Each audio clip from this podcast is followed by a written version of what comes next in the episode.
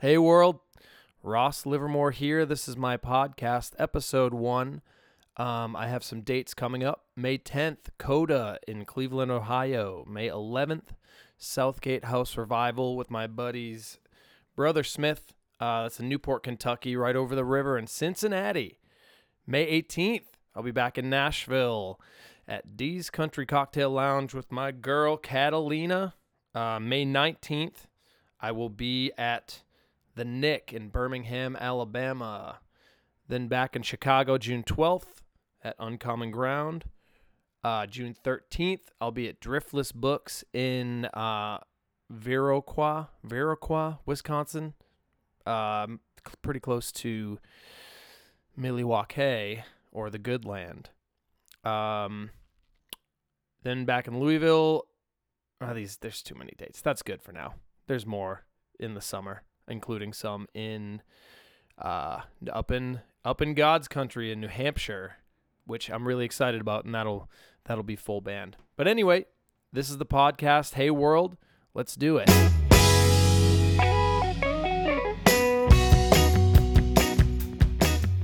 All right, here we are. Episode one. I'm here in Nashville, Tennessee, in my office. I have Tina the dog sitting right next to me. And I'm just talking about my life and my trials and triumphs as an up and coming um well not I don't who knows if it's up and coming. Just as a person who is pursuing a career in music. Um yeah, so I'm doing this podcast and I decided to call it Hey World because um I guess that's my default setting when people awkward awkwardly uh take Snapchats and videos and they're like say something funny into the camera and I'm always like hey world. And um yeah so that's really where I got the title. It's not a great story but it is uh it is where it came from. So yeah I guess the format of this podcast what I'm trying to accomplish is to just talk about my life, talk about songwriting, talk about the pursuit and uh the um what am I trying to say? Yeah, I guess just my process and what has been working for me, what has been not working for me, and hopefully in some way can inspire someone else to to get out and and and try something. Try something that's scary, face a fear, get out there and just and just live your life. Um yeah, so I think the, there's going to be three parts of this podcast. The first part is just going to be me talking about my week, if I've done some traveling. I actually just got back from Chicago with my boy Trevor Larkin, who I'm sure will be a regular character on this podcast. And we were just up there playing a show at Un- Uncommon Ground. Um, yeah, so that was just talk about that stuff. And the second part, what I'm going to do is pick a song, talk about the song. It could be from a, a bigger artist, it could be from one of my friends, it could be a song that I'm working on currently and maybe have hit a wall with. And then the third part will be uh, talking about some shows that I've seen locally. And one of the cooler jobs that I've ever had, I have currently, it's at Zanies Comedy Club here in Nashville, which in the comedy world, Zanies is a staple. Um, it's a Chic- Chi- Chicago. It's a Chicago-based comedy club, and I think the Nashville location has been here. I don't know, probably like 30, 30 40 years. There's photos from Seinfeld, Leno, uh, Richard Jeni. Just it's uh, just legends all over the wall. Um, and yeah, so that's where I work. So I could be talking about shows that I've seen there or work there, shows of my friends' bands. I'm going to see Darlingside tonight, which I'm really excited about. Emma actually Emma is my girlfriend. I call her the Griff. She's also going to be a regular character uh, on this podcast, I'm sure. But she sent me a text today, and uh, Darlingside's her favorite band, or at least one of them. And uh, she sent me a text that said, I can't wait for meatloaf and Darlingside tonight because she's we've planned we've planned out making meatloaf and she makes a mean one. So that's that's the big night that I'm excited for. Emma's making mashed potatoes, meatloaf, and broccoli. And she was upset because the Kroger's didn't have broccolini. And uh, they just had, you, you know, your standard broccoli. So that's what we went with. Um, so we're going to do that and then go see Darlingside at the basement each east. The basement each. The basement east, which, which I am really excited about because I love those guys. Um, they're finding a lot of success right now, and I couldn't be more happy for them because they are deserving and talented and wonderful people. So I'm really excited about that. But um, yeah, so that's that's really the format. That's what I'm thinking.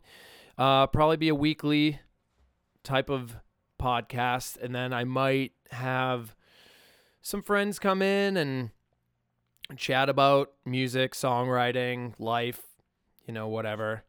And um, so that would be an, another bonus episode. Uh, but that won't be a weekly thing. The weekly thing would just be me talking into the microphone, talking shit, which, you know, that's just that's just what I'm what I'm doing right now. But um, man, and so one of the things I've been working on lately is this is the the understatement of the year, but I uh, I've been trying to read more books, and I, I you know I'm good for maybe a book a year if I'm lucky, and then like a couple failed attempts at like getting 50 pages in. But um, so I write at a place called Indo here in Nashville, and it's just like a shared workspace. They have some writing rooms. Excuse me. I'm drinking iced coffee and I'm a little I'm a little phlegmy right now. But yeah, so the, it's this place Indo, and it has there's some PR firms, there's some online distribution, video, just a bunch of cool companies operating out of there. And they have a couple songwriter rooms. So I rent a room and that's where I go to write um, typically. So John Richardson, the owner, solid guy. He's from New Jersey, so total ball buster. East Coaster, right up my alley. Uh, he has been talking about this book called On Writing by Stephen King. And one day I went in to write, and he left it in the room for me to read. So it took me a little bit of time to get into it. Excuse me. So it took me some time. Finally, I sat down and got into it. And the book is like half memoir, half uh, like how to, but in in the voice of a of an of a lifelong New Englander. So it really resonated with me because it just sounded like I was uh, listening to my dad in high school when you're like, "Oh man, I you know I didn't really get a good grade on this test," and he goes, "Well, did you read the book?" And I would obviously say no, and he would say, "You shitting me?"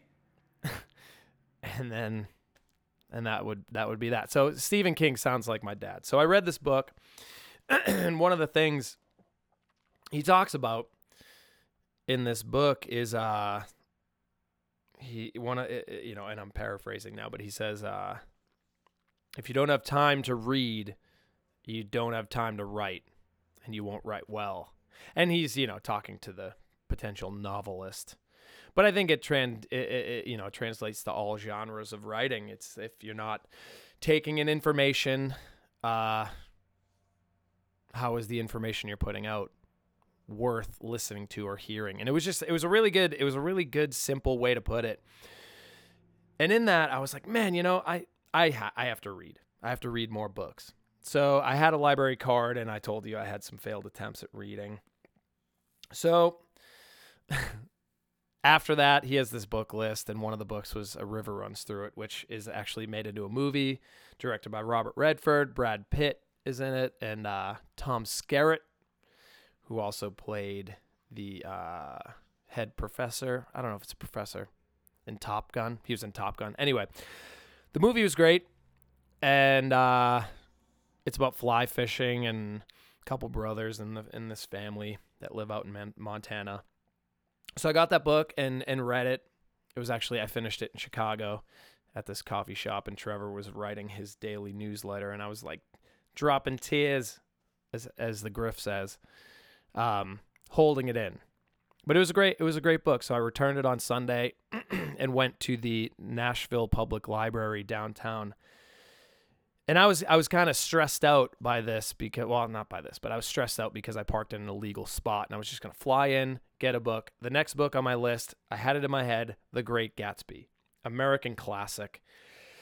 And I get it. You know, I'm a 34 34 year old man. just turned 34. Uh newly 34. 34 year old man reading a book or checking out a book that I should have easily have read in high school. So I go in thinking this and um yeah, you know, you're everyone's self-conscious, you know, if you're you're you're working on yourself. So every it's like I, I'm not well read. I don't really know where anything is in this library. It's massive, multiple floors. So I go up to the librarian, return my book, and he looks at a river runs through it and kind of scoffs. I'm like, this piece of shit. And I say, um, I'm looking for. Do you have the Great Gatsby? And he's like, I don't know. It's on a lot of high school reading lists and it might be checked out. And I was like, you bastard. Like, I'm just I'm just asking a simple question and he's just looking down on me.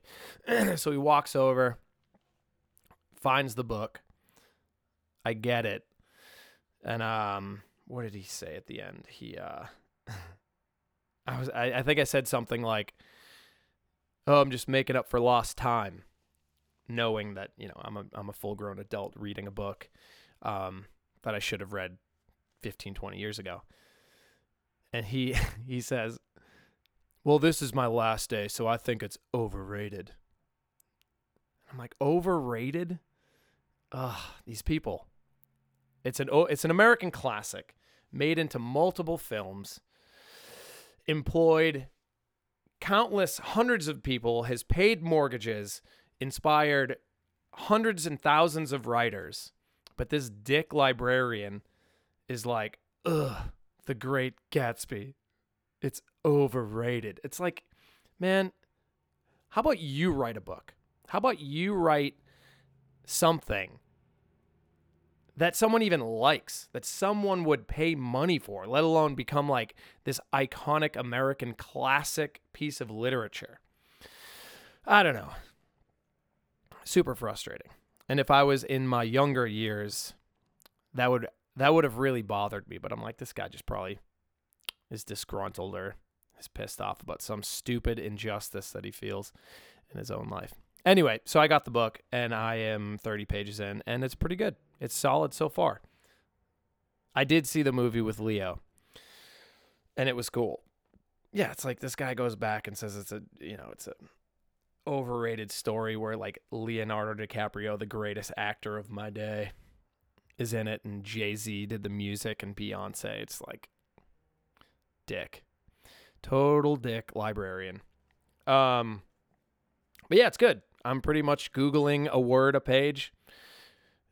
Just uh, Claire style from Clueless, like I hope not sporadically, and try to use a new word every page or or at least know what one of these words means. It's great. It's really good. I'm learning, and uh, I don't know. Telling the story, I feel like the kid who asks the dumb question in high school, you know, and everyone makes fun of them, but at the same point, they're kind of like they didn't know the answer to the question either, you know, like I don't know.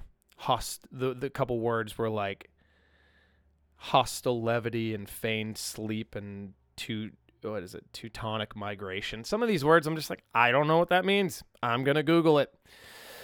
And uh yeah it's great. So far so good. So i am two books down on on to my third.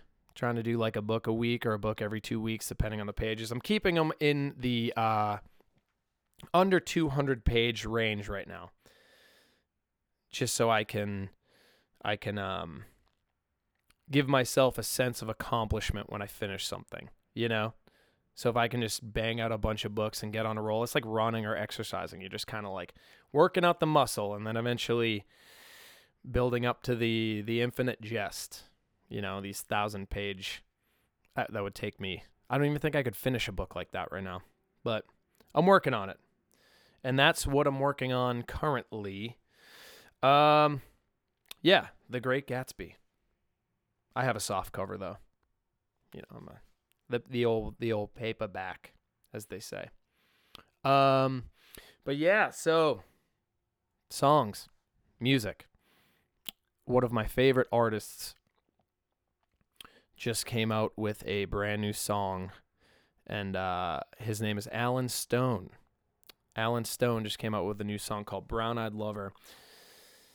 Um, and I, it's great. It's a solid, solid first song to release, and um, it's interesting because Trevor Larkin, who's a good friend of mine here, is the guitarist in the band. And I had been a fan of Allen since that Unaware video came out. I don't know, two, what, I don't even remember what year it was. I'd probably say like 2012 ish. And then they were on Conan. But yeah, when I moved here, he was one of the first people I met through Arleigh, uh, who is the singer of a band called Sister Sparrow, who, if you haven't heard of, you should listen to. Yeah. Uh, so I met Trevor at the show and we became friends and he's such a humble guy. So I was like, yeah, you know, you play, I play. And he's like, yeah, I play with a songwriter named Allen Stone. You might have heard of him. And I'm like, of course I've heard of him, dude. Like, what are you talking about?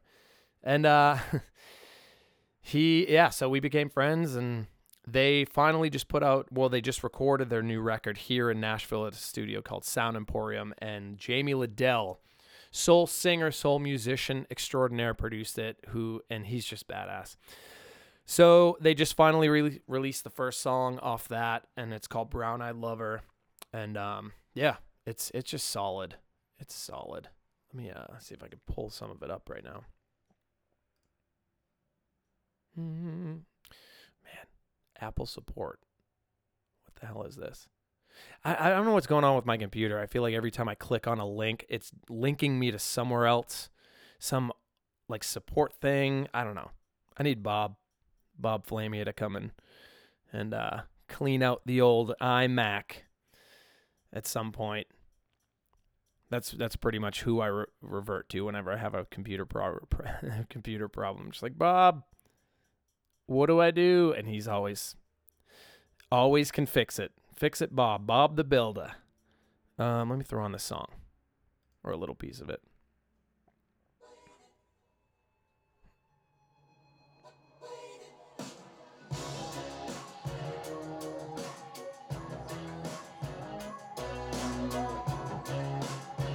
I Think you can hear it?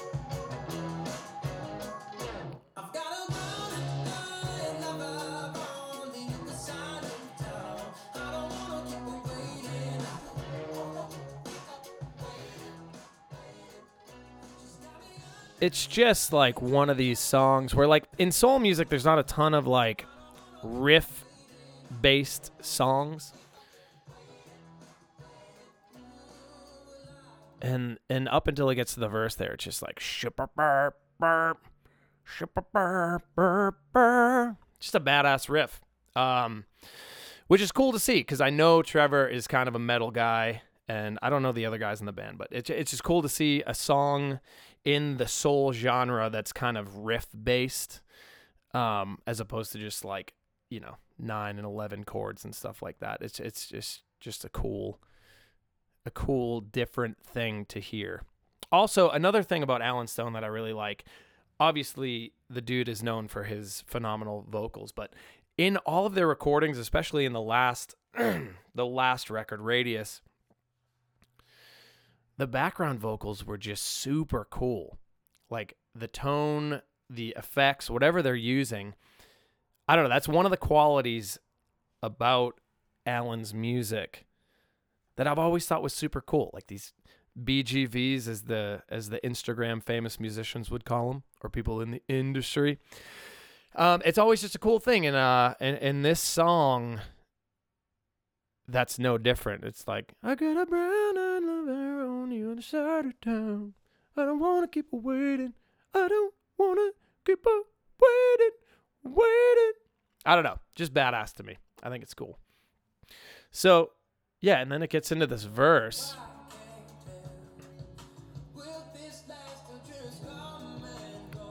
with those like solid soul changes. Lush bass.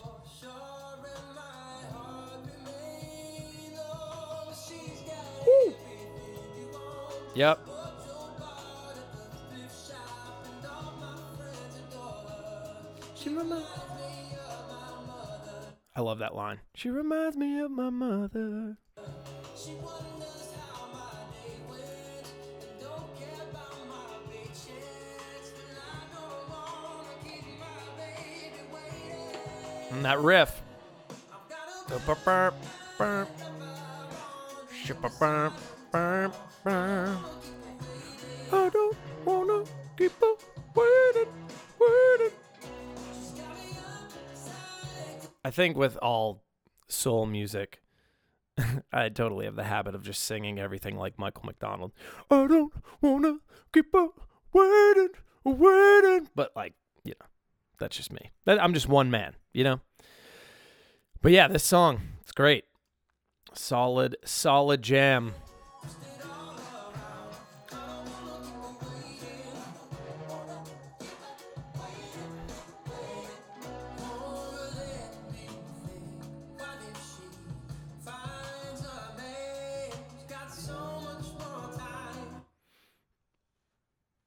Yeah, I can't wait to hear the rest of this this record because I know it's going to be good. One of the things I know personally about that too, they recorded it all live, which I mean, those dudes are they're they've been playing together since the beginning.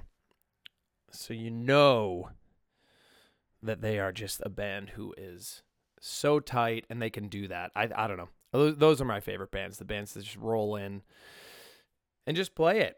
They just play the song and they come up with a good arrangement and perform it live.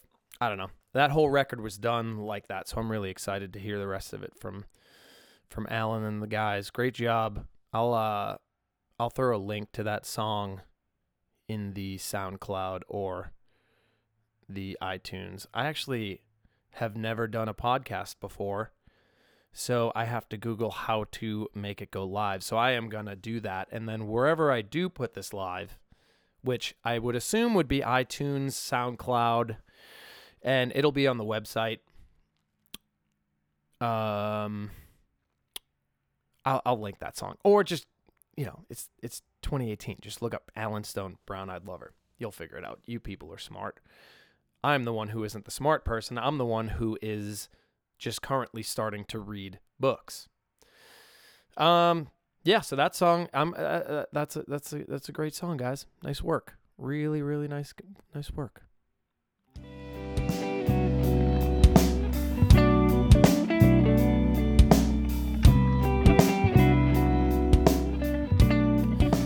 So, we've reached the final segment of the podcast where I talk about a possible show that I have seen. And, like I said before, uh, my side gig here in Nashville, I serve tables currently at uh, the comedy club, Zanies. And there's another comedy club actually here. It's called Third Coast. And right now in Nashville, the Nashville Comedy Festival actually just started, and Third Coast is doing for the whole week they're doing 24 hours of comedy so if you go to third coast i think yeah it's called third coast right am i am i stupid me just look it up yeah it's third third coast i don't know why i was thinking it wasn't yeah third coast comedy club nashville's improv and stand-up club um they're doing so anyway they're doing uh 24 hours of comedy and trying to break the Guinness Book of World Records record, which they hold. And I don't know what it is, but they're trying to beat it. So they're doing a week, 24 hours a day, one week of comedy straight. So that's the other comedy club. But so I work at Zanies, who is like they get they get the uh, the higher profile acts here in town. Everyone from Chris Rock to the late great Ralphie May. Um, I just saw a show in there, Dan Soder, who crushed it. It's just it's a really cool job to have. Anyway, last night this dude who was performing all week, Deon Cole was in there. Man, and like it's funny because I was away for the weekend, so I came in on Sunday. I almost felt like the dude in the soccer game who comes in in the last like 5 minutes with the fresh legs. you know everyone's working all these comedy shows and they're all just done with the act and uh, I come in with like, "Oh man, I'm really excited to see the show, guys. How how was he?" And you know, everyone else is jaded on it because I've seen the act five times already. But man, Deon Cole crushed it. He has a special. Well, he, he so on Netflix there's a special called The Stand Ups, and they get a bunch of up and comers and just like all levels of comedians, and they do I think like a 20 to 30 minute set. And deon was on there, and he he's he's a solid, solid comedian. Um, but he actually used to be a writer for Conan, and um, for for years he wrote for that show. And I think when Conan went, I don't know. I'm I'm just gonna stop because I don't know any information about it other than I know that he wrote for Conan. But yeah, he had this he had this joke where he's like he's talking about things you can't say after sex. and he's like, "Man, the one thing you can't say after sex is well and uh man it just it just killed obviously i am not a comedian so i am not giving it justice but the the the, the reason why i'm telling you this is because there was a woman who just towards the end of the show started heckling him. And you can kind of i don't know like i've only worked there for just under a year but you can tell the, the really good comedians when they deal with hecklers and some of these guys are like on it. And you know, some of the some of the employees there were ripping on Bob Saget, but for crowd work, that guy is one of the best that I've seen. Bob Saget. But um yeah, so Deon Cole, this woman was talking to him, and Deon Cole is like a handsome black man. And she's just like, yo, let's hang out after the show and just rah, rah, rah, rah, rah. and he she was saying something about it sexual in nature to him and the dude just drops the mic and he's like, "Well, all right, I'll see you later." And like, I don't know, it was just a, it was a really great moment in the show that you would have to see. But this dude, check him out on the stand-ups. Deon Cole. It was it was definitely awesome to be on the inside of that show. To uh, subscribe, visit rosslivermore.com for any information about the music uh, videos. You can get all the content at rosslivermore.com. And um, yeah, that's it. We'll see you next week. Bye bye.